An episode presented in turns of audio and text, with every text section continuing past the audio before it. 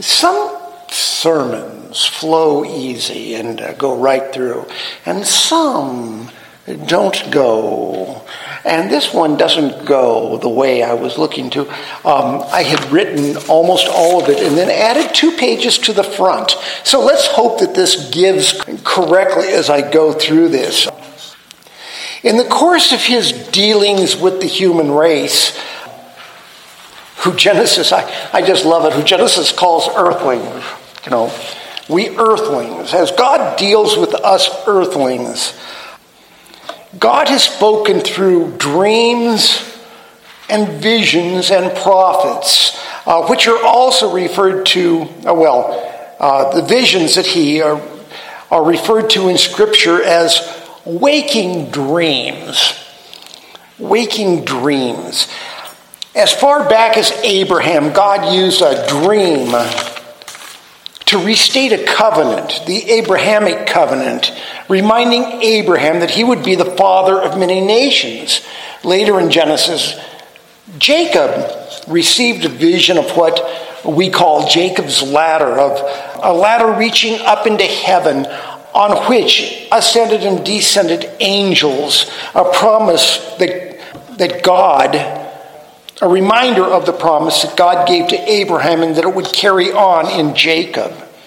Uh, Joseph was known not only as a dreamer, but more famously as an interpreter of dreams to the Pharaoh of Egypt. Daniel did the same for Nebuchadnezzar in Babylon. Samuel the prophet had visions throughout his life. And Solomon's fabled wisdom came from an offer from God in a dream. He said, Ask what you would wish me to give you.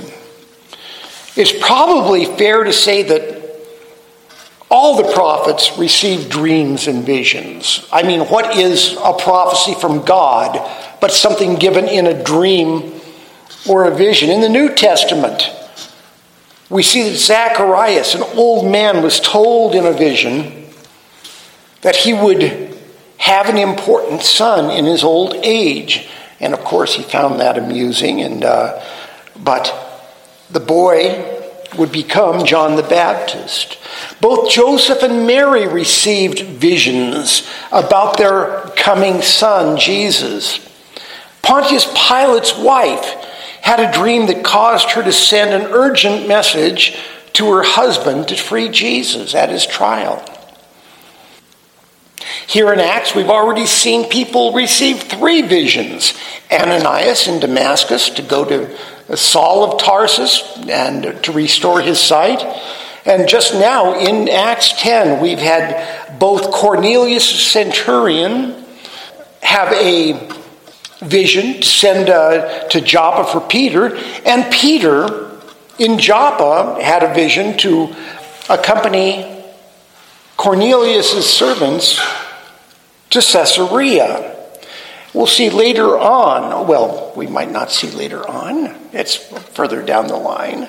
But uh, both Paul and John the Apostle, later on in the New Testament, have visions from God. Later in the New Testament, as we've seen today, John's vision resulted in the entire book of Revelation that we just started today. That's just one of the two coincidences between what Robin has done earlier in the service and what's going to show up in, in my sermon today. And I just love the way that that works because, you know, I didn't talk to Robin about where we were going and I didn't look at this and that and the other thing. And, and it's quite amusing how God weaves things together.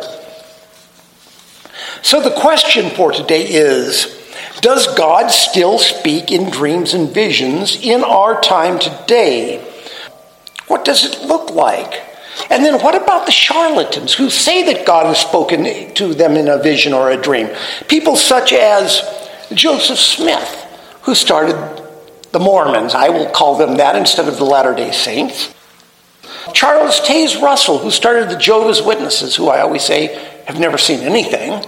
Ellen G. White, Christian scientist, which some wags have said is neither Christian nor science, or any of the others. And largely, you know, uh, it was an 1800s movement, but it bled into the early 20th century that people would claim that they had visions from God to restore Christianity or some such thing. So, how does God speak to his people today? Have you ever had something happen to you or uh, just done something and you don't know why? I mean, that's the story of my life, but I just don't know why I've done some of these things. Um, does it transpire that further down the road, the reason became apparent? Just this past month, for instance, uh, when I was talking to you about this at Bible study, I was thinking about buying new equipment for shop, and I didn't my shop, and I didn't know why. I've been busy getting rid of things. Uh, when Niels went into the Air Force, I sent him a lot of my shop equipment, my portable shop equipment, and I'm closing in. I'm six months from 70, okay? I should be getting rid of stuff. And here I am, and I mentioned I'm, I'm thinking about buying more shop equipment, and I really didn't know why. Uh, just, just last week, as I was putting stuff away in my shop, I thought, I don't have any hide glue. Now, my, many of you might say, yeah, well, neither do I, right? Well, I don't have any hide glue. And so I ordered three pounds of hide glue. Hide glue, and well, hide glue is used for many things. It's made in the making of violins. I ordered my hide glue, and I am now a proud, not a member, uh, email friend of International Violin. Now, if you ever thought that I would be friends with International Violin, I would say you were silly. But I also use it. I use it for making doors uh, interior doors specifically. Hide glue, by the way, comes as a dry granular product. You mix it with water. Uh, hide glue is water soluble. That's why it's used in violins. You, you steam a violin case to get the top to lift off if you have to make repairs to remove the neck. Um, I only use it on interior doors because I'm afraid of the water exposure. If you've ever seen a sagging exterior door, it's because it's gotten wet and the hide glue is let go. Now you know everything to know about doors. Anyway, I ordered three pounds of hide glue and I got it in my shop sitting there. And, I, and I do think about these things. I thought, why have I ordered this hide glue? The answer is at the end of the sermon. But something happened like this early in Erin's and my marriage. We were the sad, getting older, childless couple in Twin Peaks Church. We were married seven years before our first child came along.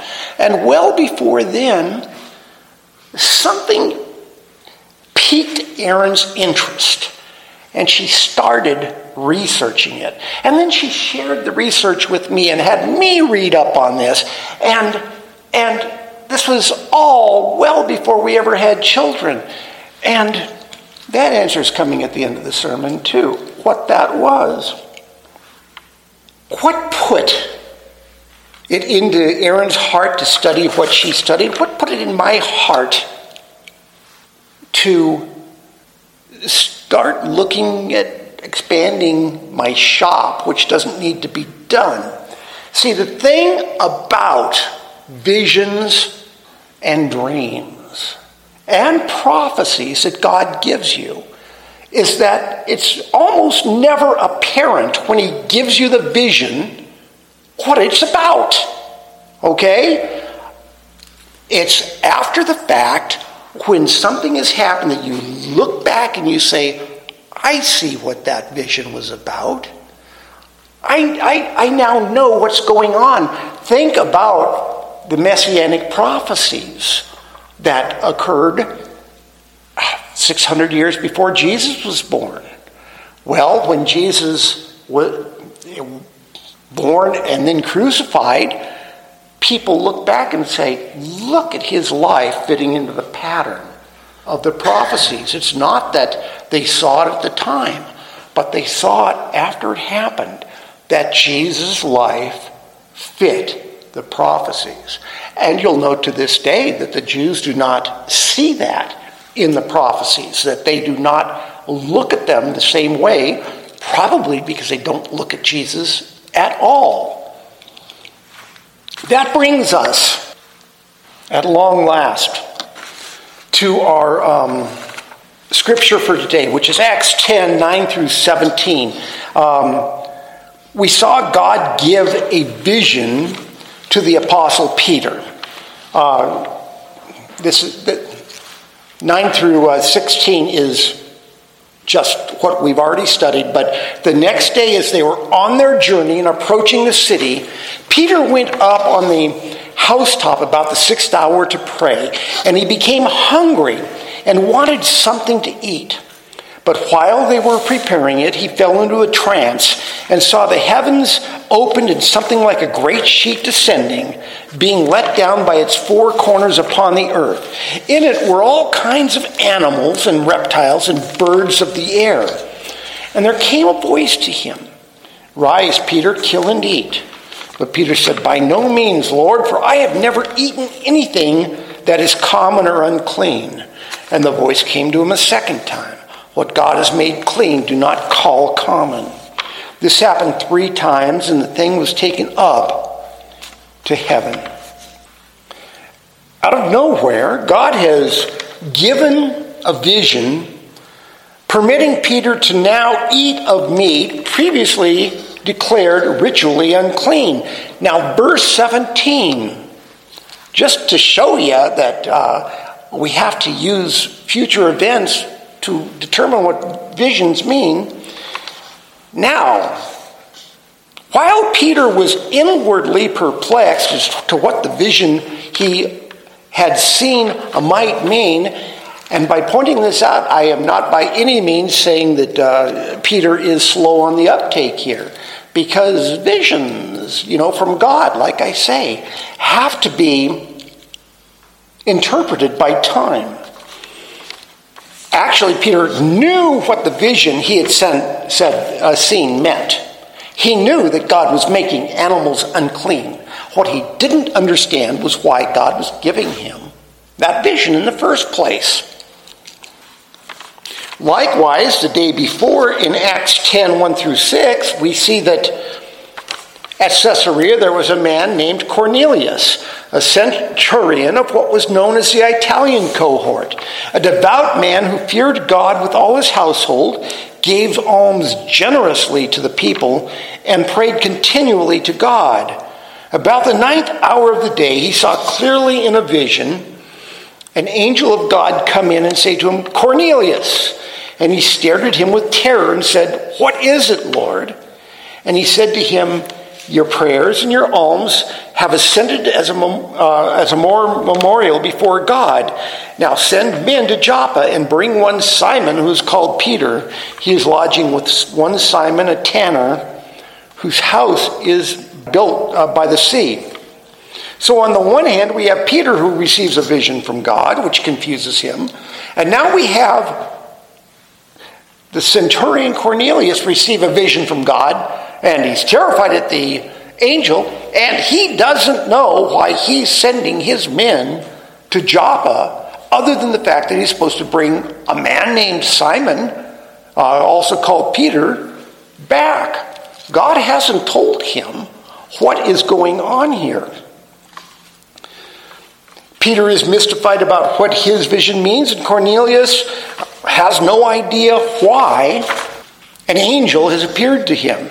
Nevertheless, he's a soldier. He's received his marching orders, okay? There's no questioning. Just like he said to Jesus, uh, the other centurion said to Jesus, just order it done and it'll be done. Cornelius is a soldier. The angel says, send. Cornelius, the good soldier, sends his men to Joppa with no further questioning. Verses 7 through 8 says, When the angel who spoke to him had departed, he called two of his servants and a devout soldier from among those who attended him, and having related everything to them, he sent them to Joppa. And we'll cover this in uh, more detail next week. But notice that Cornelius, it says, called two of his servants and also a devout soldier. How many devout soldiers were in the Roman army? And that is a question I would seriously like answered. Because as I pointed out the last time we looked at centurions, seven instances in the Bible are about centurions, and they're all favorable. Here we have Cornelius. His, his alms have ascended before God as a, uh, to God as a memorial, and he has a devout soldier in his household staff. How many more are there? Cornelius sends his men to Joppa as the angel directed to bring Peter back to Caesarea. Meanwhile, skipping up to verse 17, Peter has just had his vision. And it says now, Peter, well, Peter was inwardly perplexed as to what the vision that he had seen might mean. Behold, the men who were sent by Cornelius, having made inquiry for Simon's house, stood at the gate. Now, they made good time because they had just left the day before. We'll see that Peter doesn't make as good time going back. Uh, but some commenters think that Simon the tanner may have been a man of some means. Uh, his house seems to be large enough that Peter, up on the uh, housetop in prayer, did not see the approach of Cornelius's men. Not only that, but it says the men stood at the gate, verse 18, and called out to ask whether Simon, who was called Peter, was lodging there. So, the second clue that this was a large house is that Cornelius's men were stopped by the gate and had to call out to the house. Verse 19 is the third clue. And while Peter was pondering the vision, the Spirit said to him, Behold, three men are looking for you. So not only are the men at the gate calling out to the house if Simon Peter is there, but Simon doesn't hear them, and it's the Holy Spirit who says, Three guys down there looking for you, so let's get on down there. The Spirit further instructs Peter in verse 20 Rise and go down and accompany them without hesitation, for I have sent them. Now, the actual word here in Greek says to accompany them without discriminating. Okay, the root word is in Greek discriminators, you know, uh, but it is go with them without discriminating. Remember, of course, the Jews thought of Gentiles as lesser people because of their not adhering to the Jewish uh, dietary laws. Jews did discriminate against Gentiles.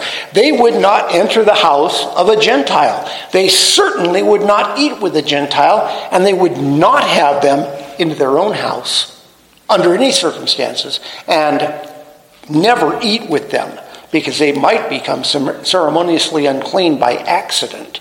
Remember, the dietary laws were not just dietary laws, but now there were dish laws, serving utensil laws. You couldn't use a serving utensil that had done one thing to do another. There was no way that even the best intentioned Gentile could keep those laws. An awful lot of good intentioned Jews can't keep those laws. So a Gentile was certainly not going to do it. So, yes, they were discriminated against. The Spirit tells uh, Peter to go without discriminating, and the language also suggests that the Spirit tells Peter, You may object, but go without refusing.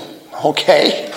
God was pretty adamant, okay? It's not just, ah, there's some in here, go with them. It's don't discriminate and don't refuse this. You must go without refusing. Peter did not argue with the Spirit as he did with the vision of the clean and unclean animals. Verses 21 through 23 says, And Peter went down to the men and said, I am the one you were looking for. What is the reason for your coming? And they said, Cornelius, a centurion, an upright and God fearing man who is well spoken of by the whole Jewish nation, was directed by a holy angel to send for you to come to his house and to hear what you have to say. So, he, Peter, invited them in to be his guests. Now, if you wonder if Peter actually understood what the Holy Spirit was telling him in the vision, the answer is in verse 23. So he invited them in to be his guests. What was unheard of among Jews has just become the norm for Christians. From here on out, through 2,000 years and counting, Christians invite non believers into their home and in turn stay as guests in the homes of the unconverted. We eat with unconverted people. It just so happens Peter received a um, vision from God that said, You can eat anything. I, I'm calling it clean. You can eat with anything, with anybody. Christians and Gentiles will break bread together. The distinctions of clean and unclean food having been erased, God's chosen people have finally been gathered from every tribe and every nation. The church, through the Spirit speaking to Peter, will no longer discriminate, but will go out to all people without refusing. Because remember, of course, that when when uh, Christianity started and the church was in Jerusalem, it was completely comprised of Jewish believers. It was considered a sect of Judaism. I pointed out in the past that Christians met in the synagogues until one, uh, 105 AD. And the reason they stopped meeting in synagogues was because they were kicked out for being troublemakers with the Romans. Okay? The Jews didn't want to be persecuted anymore, so they kicked the Christians out of the synagogues. Until then, really, Christianity was considered part of Judaism, a, a sect, as it were, of Judaism. The church would no longer discriminate, but go out to all people without without refusing, as the Holy Spirit said to Peter. What a Jew would never do, invite a Gentile into his house as a guest, Peter, as a Christian, unhesitatingly does. Uh, scripture shows no hesitation at all on Peter's part. Peter says, um, he says, What's the reason for your coming? And they said, oh, Centur- uh, Centurion by the name of Cornelius sent us so he invited him, them in to be his guests. There's no, there's no hemming or hawing, there's no thinking about it. So he invited them in to be his guests. In the next few weeks, we'll see Peter do other things a Jew would never do. Enter the house of a Gentile, sit down to eat with a Gentile in that Gentile's home something that went against everything a religious Jew had ever been taught in their life. Do not discriminate, the Holy Spirit told Peter. There was to be no longer any separation between men or between nations. So, back to the question of the week, which is still on the table. Does God still speak in visions in this day and age? And the second question is, uh, would be um, if you don't think that God speaks in visions, are you not limiting the way God works in people's lives? Be clear. The normal way God speaks to us is through His Word, through Scripture, correct? That's why we pay so much attention to it. But is it the only way God speaks to us? Would any Christian ever say that God doesn't lay things on their hearts? Really? Does God never lay anything on your heart?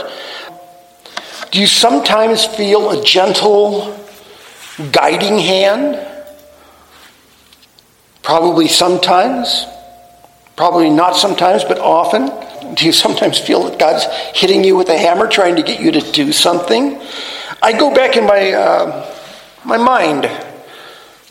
You know, I talked about why am I buying glue? Why am I thinking about buying machines? And it's not a small purchase. I'm talking about spending, you know, almost $6,000 on tools, and I'm 70.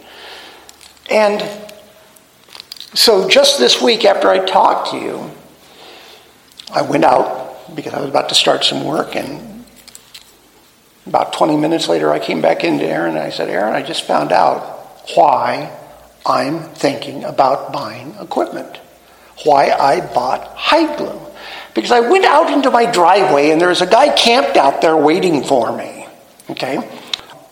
It's a guy I fired, a client I fired, okay? Most people don't fire their clients. I'm known for firing clients, you know, uh, saying, I won't work for you again. Don't darken my door. Go away. And this was one of those fellows that I did that for. Uh, two, not four. Maybe it was doing it for him. Maybe my not working for him was doing it for him. But it was somebody that I decided I would never work for again and let him know it. And he's in my driveway. I hadn't seen him in eight years. And, and he says, Mike, I know it's been eight years. And he says, I, I, I understand what's gone on before. And he said, uh, but, but understand this. I only own homes that you've done the interiors on. So, he said, Every day I walk on floors that you made. And every day I use cabinets that you made. And every day I walk through doors that you made. And not just one house, but two houses. He bought one that I'd already done for a client. And then he had me remodel a guest home that he had built when he has guests up. He said, I'm finally getting around after eight years to building that house you designed for me. Okay? I'm waiting to see if I get the money on that. But, and he says, I need you to do the interiors of this new house. And I said, You don't need me to do the interiors on this new house. He said, No. He said, Mike, I really, I really need you to do the interior on this house. Would you please do this for me? So we're okay, that's minor, okay? But remember me telling you about Erin had something put on her heart. Before we had children, and did the research when she saw it and went into depth and got the names of doctors, okay? And had me read all this material.